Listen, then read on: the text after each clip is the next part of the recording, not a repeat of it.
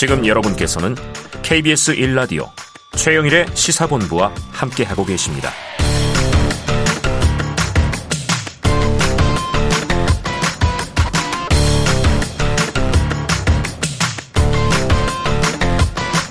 네, 자 코너 들으시면서 문자로 의견 주시는 청취자분들 저희가 항상 기다리고 있습니다. 짧은 문자 50원, 긴 문자 100원이 드는 샵 9730으로 청취 의견들을 많이 보내주시길 바랍니다. 자, 이번에는 오늘의 마지막 코너인데 사건본부입니다. 배상훈 우석대 경찰 행정, 행정학과 교수 그리고 오늘은 또 특별히 경찰 출신의 박성배 변호사를 모셨습니다. 두 분 어서 오세요. 안녕하세요. 안녕하세요. 네, 아, 경찰 출신 변호사. 자, 지금 이제 이태원 참사 얘기가 계속 나오고 있는데 네네. 이건 어, 트라우마 얘기 나오는데 영상 보지 마십시오라고 이제 정신 건강 전문의들이 얘기를 하시잖아요. 그 저도 막 너무 힘들어요, 이제는. 어. 그런데 이 이태원 참사 4시간 전부터 상당히 구체적 위험을 경고하는 112 신고 녹취가 상당히 이제 쌓였다, 쌓여 있었다. 이 어제 이제 처음 공개된 겁니다. 네네. 그래서 자세한 내용을 짚어보고 법적 쟁점들도 다뤄보도록 하겠습니다. 자, 두 분 모두 경찰 출신이십니다. 오늘 박성규 변호사님은 네. 제가 예전부터 알지만 네 네. 파출소, 지구대 팀원, 경찰서 강력팀 경력이 있으셔서 오늘 현장이 다 이렇게 어느 정도 그려지실 것 같아요. 네. 자, 참사 발생 직후부터 지금까지 대통령실, 정부기관, 경찰도 이제 포함이 되죠. 이 대응과 총 체적인 이 전개 과정을 어떻게 평가하시는지 먼저 배 교수님께 들어보죠. 뭐 전 딱 한마디만 하겠습니다. 네. 10월 29일 경찰이 국민을 버렸다. 아. 한마디 드리는 걸로 가름하겠습니다. 아이고, 우리 박 변호사님은요? 어, 각종 법적 책임을 근거 지울 수 있는 근거에 대한 논란이 많지만 네. 국가 지자체가 관련 법률에 따라 국민을 보호해야 할 책임을 방기했고 어, 경찰도 관련 법률에 따라 공공의 안녕과 질서를 유지해야 함에도 음. 아, 시급한 상황이 임박한 사태에서 적절한 대처를 하지 못했다.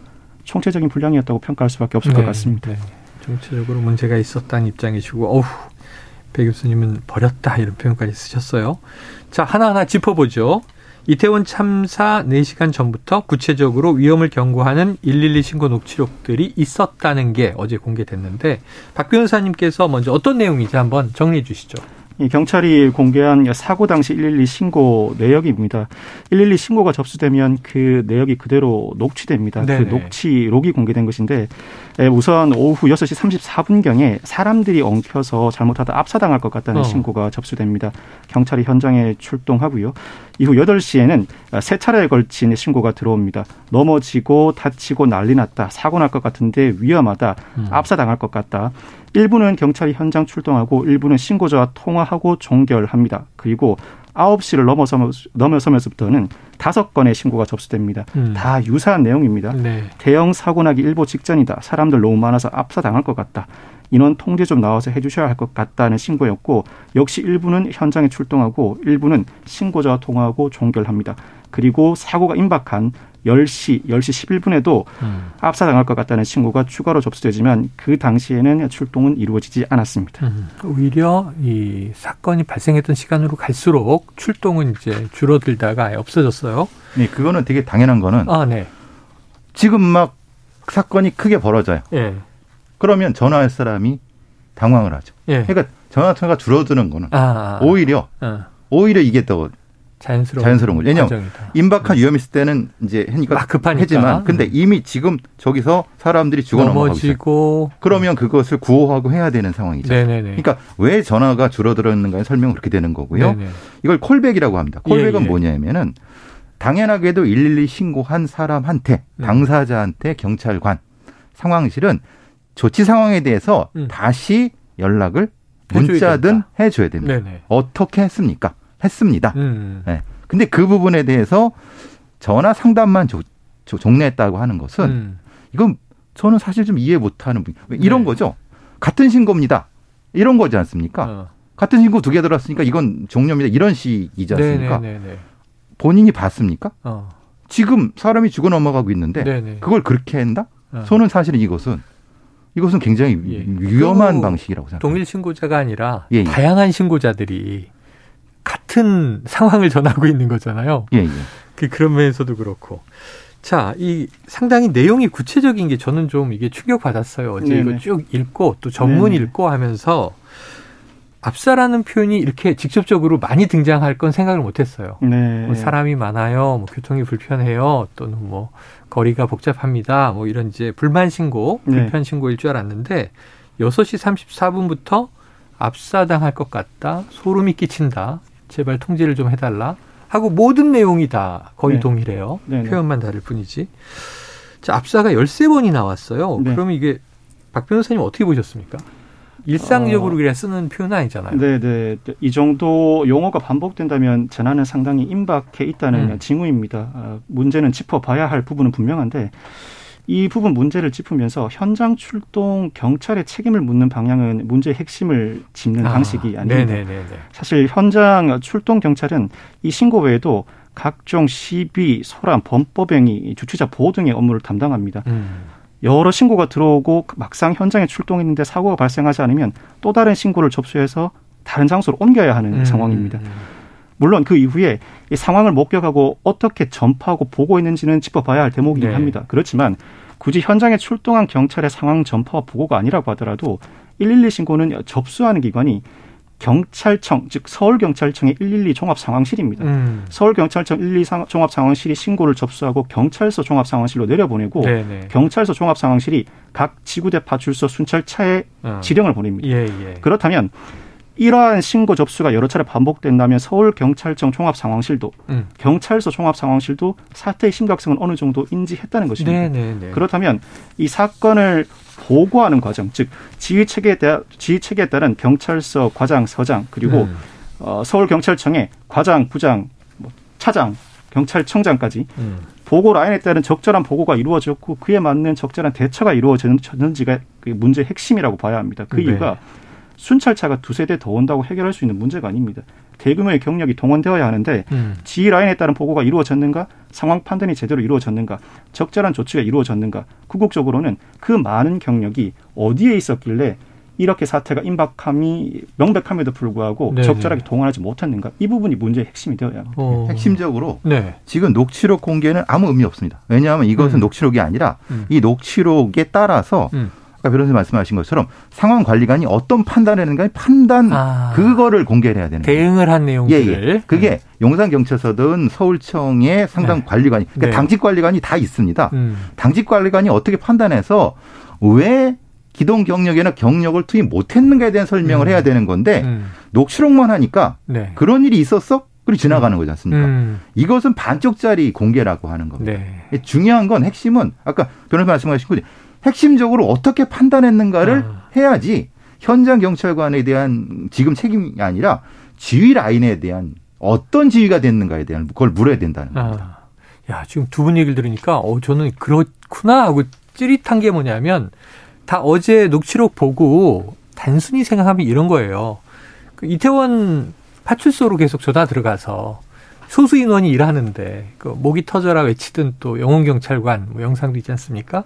근데 이분들이 전화 받고 네 번은 출동을 해서 보니 뭐 사람은 많은데 큰 문제는 없어 보이니 오고 그 다음에 상황은 위험해지는데 그 다음은 아예 출동을 안 했고 그왜 그랬을까 하는 것들을 현장에서 현장 파출소와 현장 인파 간의 이제 소통으로 이야기 쉽거든요. 네네. 근데 이 모든 거는 서울청의 종합 상황실로 들어간 네. 신고다. 네네.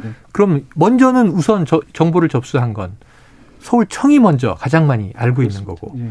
그 다음에 해당 용산 경찰서로 내려보내면 네네. 용산서에서 또 이태원 파출소로 내려보내고 지금 네. 이렇게 된다는 거죠. 상급 지휘자가 인지를 하지 못할 수가 없는 상황이고 어, 그리고 이 정도의 대형 참사가 네네. 예상되는 상황이라면 대규모 경력을 동원해야 하는데 그 권한도 상급 지휘부에 있죠. 네, 그렇죠. 그렇다면 현장에 출동한 일선 경찰관들의 책임으로 몰고 가는 방향은 어. 문제 핵심을 찾지 못한 것이고 이미 인원이 부족한 상태가 그렇습니다. 돼 있는 거고 사후 대처 방안을 적절히 도출해내는 방안도 아니고 현장 네. 경력들은 네. 자신의 임무를 최선을 다한 겁니다. 음. 근데 그분들은 그분 그걸 할 수밖에 없는 상황이고 음. 그 이상의 경력 지휘는 그분들이 할 수 있는 게 아닙니다. 네. 권한도 없고 그렇죠. 해서도 안 되죠. 왜냐하면 지금 임박한 위험을 하고 있는 건데. 네. 그러니까 전체적으로 CCTV나 이 상황을 보고 있는 지휘자가 어떤 판단했는가를 네 지금 찾아내야 된다는 겁니다. 자, 그래서 지금 오후 9시 7분부터 걸려온 신고 전화부터는 긴급 출동 코드 1. 그럼 제 생각에는 가장 먼저 대응해야 되는 것. 이렇게 규정을 해놓고 분류를 해놓고도 출동을 안 했다. 이건 왜 그런 걸까요?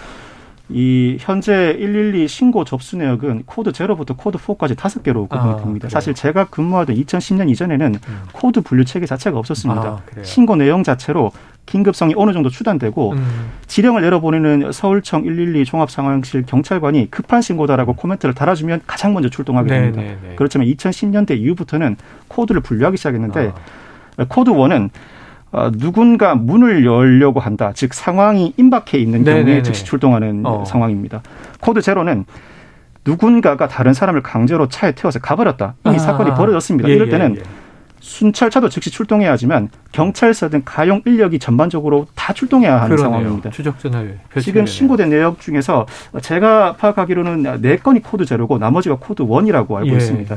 대부분이 즉시 출동해야 하는 상황입니다. 아, 이런 상황이라면 음, 현장에 출동하는 순찰차는 어, 출발 시 보고를 하고 현장에서는 필요하면 상황 보고를, 보고를 하고 네. 종결하게 되면 종결 보고도 하게 됩니다. 음. 반드시 출동해야 하는 상황입니다. 음. 그런데도 출동하지 못하고 단순히 누군가와 통화를 하고 종결한다든가 확인되지 못한 부분은 제가 추정컨대는 출동하기가 어려운 상황이었던 것 같아요. 음. 신고 접수가 너무 많이 접수되니까 네네네.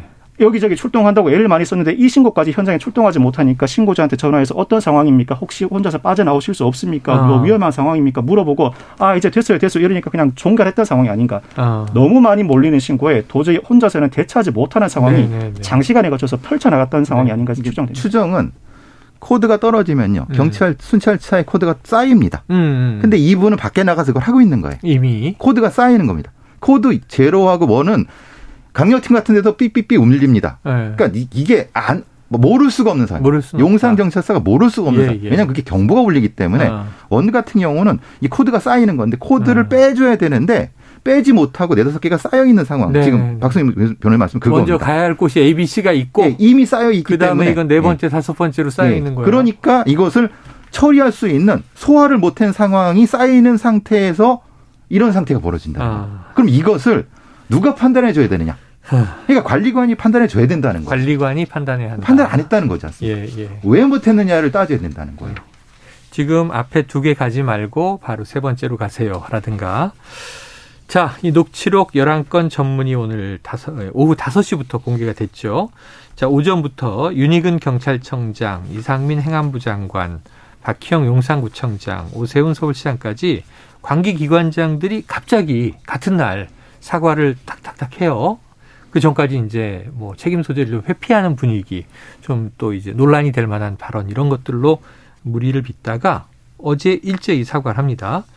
자, 야당 의원들이 이미 112 신고 녹취록을 요구해서 이거 넘어간 상황이라는 것을 알고 이것이 공개될 것에 대해서 대처한 것이다. 이렇게 이제 추정들을 또 하는 어, 쪽도 있습니다.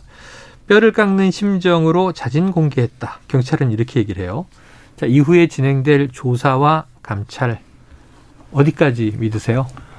어, 조사와 감찰의 핵심 쟁점은 현장 출동 경찰관의 노력 여하보다는 그 음. 이후에 상황 전파와 보고가 어떻게 이루어졌는지 네네네. 그 이후에 체계적으로 보고가 올라간 다음 중간중간 지휘관들이 어떠한 상황 판단을 하고 적절한 지휘를 내리지 못했는지 맞춰져야 합니다. 음. 음.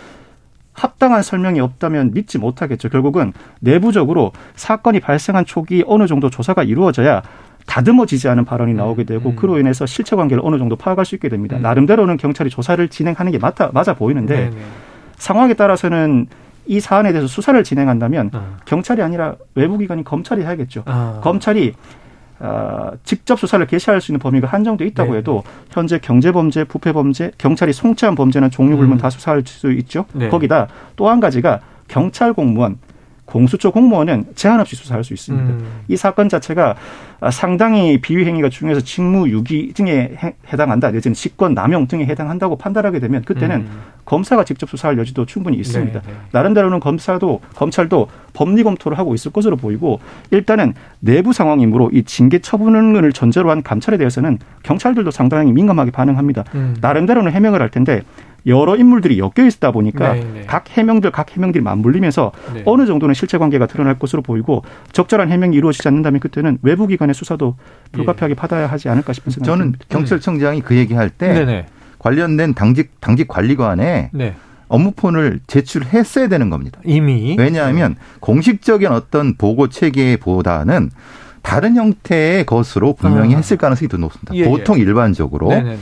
그것을 했다고 하면 저는 그걸 믿겠습니다만 음. 지금 흔히 말하는 감찰을 나중에 하겠다라고 하는 정도까지의 추상적인 얘기로는 어. 사실 국민들을 이해 못 시키죠. 어. 왜냐 우리가 이것이 이런 감찰들이 사실 쉽게 사라져 버리는 걸 너무 많이 봤지 않습니까? 그래서 경찰청이 진짜 경찰청장이 진짜 신뢰해 주려고 하면 음. 좀더 적극적으로 해라. 말씀하신 것처럼. 예. 그래요. 자, 이상민 행안부 장관 결국 사과를 하긴 했습니다만 책임에는 좀 선을 긋는 듯한 말을 또 해왔었죠. 대통령실 역시 이 주최 측의 요청이 없었다. 집회 및 시위가 아닌 이상 경찰에는 법적 권한이 없었다. 이런 해명들을 했어요. 근데 이게 조금 저는 추상적이다 싶은 게 국민을 통제할 수 없다. 국민을 통제할 수는 없죠. 근데 이제 그 현장 상황을 보면 교통을 통제할 수 있잖아요. 뭐 도로를 통제할 수 있고. 그러니까 어떻게 들으셨습니까? 어, 국민을 보호해야 할 국가의 책임과 법적 책임을 혼용해서 사용하고 있는 것 같습니다. 네네. 섣불리 말을 내뱉었다가 나중에 법적 책임에 불리한 상황에 처할까봐 아. 말을 상당히 조심하는 것 같은데 어, 기본적으로 국가기관은 국민을 보호해야 할 의무가 있으니 네네. 당연히 사과하고 책임을 지겠습니다라는 발언을 함이 마땅하죠. 음. 이 사건은 아, 이 112 신고 녹취록을 통해서 파악되듯이 궁극적으로는 가용 경력을 어디에 배치하였길래 적절한 상황에서도 배치하지 못했던가가 핵심 내용이 되어야 하고 네. 뿐만 아니라 경찰은 어떤 상황에서도 국민의 생명과 재산을 보호할 의무가 있습니다. 음. 어, 위험 발생을 방지하기 위해서 강제 조치를 취할 권한이 있음에도 불구하고 적절하게 행사하지 못했다. 그 네. 원인이 어디인지를 심도 깊게 즉 사건 전반의 전체적인 배경을 재반 조사를 해야지 사건의 진상이 올바르게 밝혀질 수 있다고 봅니다. 네. 네. 자, 저는 예. 그냥 그 입 다물라. 그 입, 모르면 그 입 다물라. 예. 모르면. 예, 예. 그런데 이제 법리적으로 책임을 좀 회피하기 위해서 얘기하는 게 점점 이제 꼬이게 만들었었어요. 그러면 이제 어제 저녁부터 행안부 장관이 이제 사과를 했습니다만 오히려 이제 책임을 또 인정한 만큼 어, 책임론이 커지고 있습니다. 경질 이야기도 나오고 있어요. 경질 여부 경질 가능성 어떻게 보세요? 어떻게 보세요? 사실 제가 그 언급하는 게 적절한지 모르겠습니다만 네. 이 정도의 참사라면 네. 음, 지휘부는 결과 책임을 음. 져야 한다고 생각을 합니다. 뭐제 음. 의견이 100% 맞다고 음. 말씀을 못 드리겠습니다만 어, 법적 책임 여부를 개인적 떠나 견해로 음, 네네 그리고 사고를 예견하였는지 여부를 떠나 어, 주무부처 장관 내지는 그에 준하는 국가기관을 대표하는 자가 결과 책임을 부담하고 어, 국민에게 사죄하는 모습을 보이는 게 마땅하지 않을까 싶은 네. 조심스러운 네. 제, 제 생각을 전합니다. 자, 이게 그동안 또 하나의 참 이게 좀 기묘한 논란이라고 보는데 주최 측이 따로 정해져 있는 행사가 아니었기 때문에 오히려 지자체, 정부, 뭐 경찰이 통제에 나설 수가 없었다. 주최 측이 요청을 하면 오히려 우리 그걸 한다. 근데 이거는 주체가 없어서 그럴 수 있는 근거가 없다 이런 얘기를 했는데 이 참사에 대해서 배 교수님 이게 정부의 법적 책임 뭐 물론 변호사님께서 수 없습니까? 법, 적인 말씀해 주시겠지만 네. 어 그거 이전에 어. 정부는 무한 책임을 져야 됩니다. 네네. 그걸 먼저 얘기를 했어야 되는 예. 거지. 이 법적 얘기로 해버리면은 네네. 그러면 정부가 왜 필요합니까? 음. 그러니까 이것은 그걸 얘기하는 것 자체가 사실은 도리에 맞지 않는 거라고 네. 보고요. 법적 책임 문제 변호사님한테. 예예. 예. 법적 책임 문제. 재난안전법이 여러 차례 개정되면서 예. 어, 현재는 지역 축제와 민간이 주최하는 행사도 그 규율 대상에 포섭됐습니다. 네네. 이에 따라서 행안부가 안전관리 매뉴얼을 마련했는데 음. 이에 따르면 주최자가 존재하는 행사에서 주최자가 안전관리 계획을 수립해서 신고하면 그에 기해서 국가, 지자체, 경찰, 소방이 음. 적절한 조치를 취하도록 그 지침이 마련되어 있습니다. 네. 이렇다 보니까 주최자가 없는 행사의 경우에는 적절한 신고가 이루어지지 않고 관계기관이 적절한 조치를 취하지 못하니 법적 책임이 없다는 취지의 평가가 나옵니다. 네. 이는 타당하다고 할 수 있습니다. 그렇지만 음. 국가나 지자체 등이 전혀 책임을 부담할 여지가 없다고 단정할 수 있는가? 그렇지는 않습니다. 네. 이 재난안전법은 재난관리 책임기관으로 국가와 지자체를 규정하고 있고 음. 국가와 지자체는 사고를 예방할 의무가 있습니다. 네. 재난관리 어, 재난안전법에 따르면 국가와 지자체는 재난을 예측하고 대응할 조직을 구상할 책임도 있습니다. 네네. 만약 이 사건에서 직무유기죄에서 일컫는 의식적인 방임, 이를 완전히 놔버릴 음. 정도에 음. 이르렀다면 법적 책임을 논할 여지가 있습니다. 코로나19 해제 이후에 처음 맞는 할로윈 대회였고 전날 밤에도 많은 인파가 몰려서 위험이 충분히 예상되는 상황이었다. 그럼에도 불구하고 아무런 조치를 취하지 않았거나 조치를 취하는 형식만 취했을 뿐 실질적인 내용이 없다면 음. 이때에는 물론 말씀드렸던 재난안전법상 포괄적인 일반 의무 조항으로부터 곧바로 법적 책임이 도출되지는 않겠습니다만 네. 제가 말씀드렸던 이 한정적인 조건 하에서라면 음. 그때는 법적 책임을 논할 여지가 충분히 있습니다. 네. 여기서 말하는 법적 책임은 형사상으로는 업무상 과실치사상이 될 것이고 네. 민사상으로는 국가 배상 책임이 되겠죠. 아, 국가 배상 책임까지 이거 앞으로 이제 큰 이슈가 될 것 같으니까 예, 한번 우리가 지켜봐야 될 것 같고요. 그리고 앞으로도 또 배 교수님하고 박 변호사님하고 관련되는 이슈가 전개되면 또 다시 한번 모셔봐야 될 것 같습니다. 자, 그 외에도 지금 뭐 여러 가지 마녀 사냥으로 또 불리기도 하고 뭐 토끼 머리띠 남성을 쫓는다. 또 어떤 이제 용의점이 있는 대상들을 찾고 있다 이런 얘기들이 있는데 오늘 요거 좀 두 분에게 자, 자세히 들어보려고 했는데 시간이 다 돼서 다음 기회에 한번 잡아야 되겠습니다. 어, 현장에서 고의로 민 사람이 있는 것인가 없는 것인가 있다면 또 어떤 책임을 지는 것인가 또 불법 중축 문제도 계속 지적되더라고요. 네네. 네. 자 오늘 사건 본부 배상훈 우석대 경찰행정학과 교수 그리고 박성배 변호사와 함께했습니다. 두분 말씀 고맙습니다. 감사합니다. 감사합니다. 예, 오늘 KBS 일라디오 최영일의 시사본부 준비한 소식은 여기까지입니다. 내일 목요일 낮 12시 20분에 저는 다시 찾아뵙도록 하고요. 아직까지 애도 기간입니다. 이 정말 그 안타까운 유가족 분들 우리가 함께 위로와 공감 손잡아 드리고 눈물 닦아 드리면서 함께 애도하는 기간을 보냈으면 좋겠습니다. 자, 오늘도 청취해 주신 여러분 고맙습니다.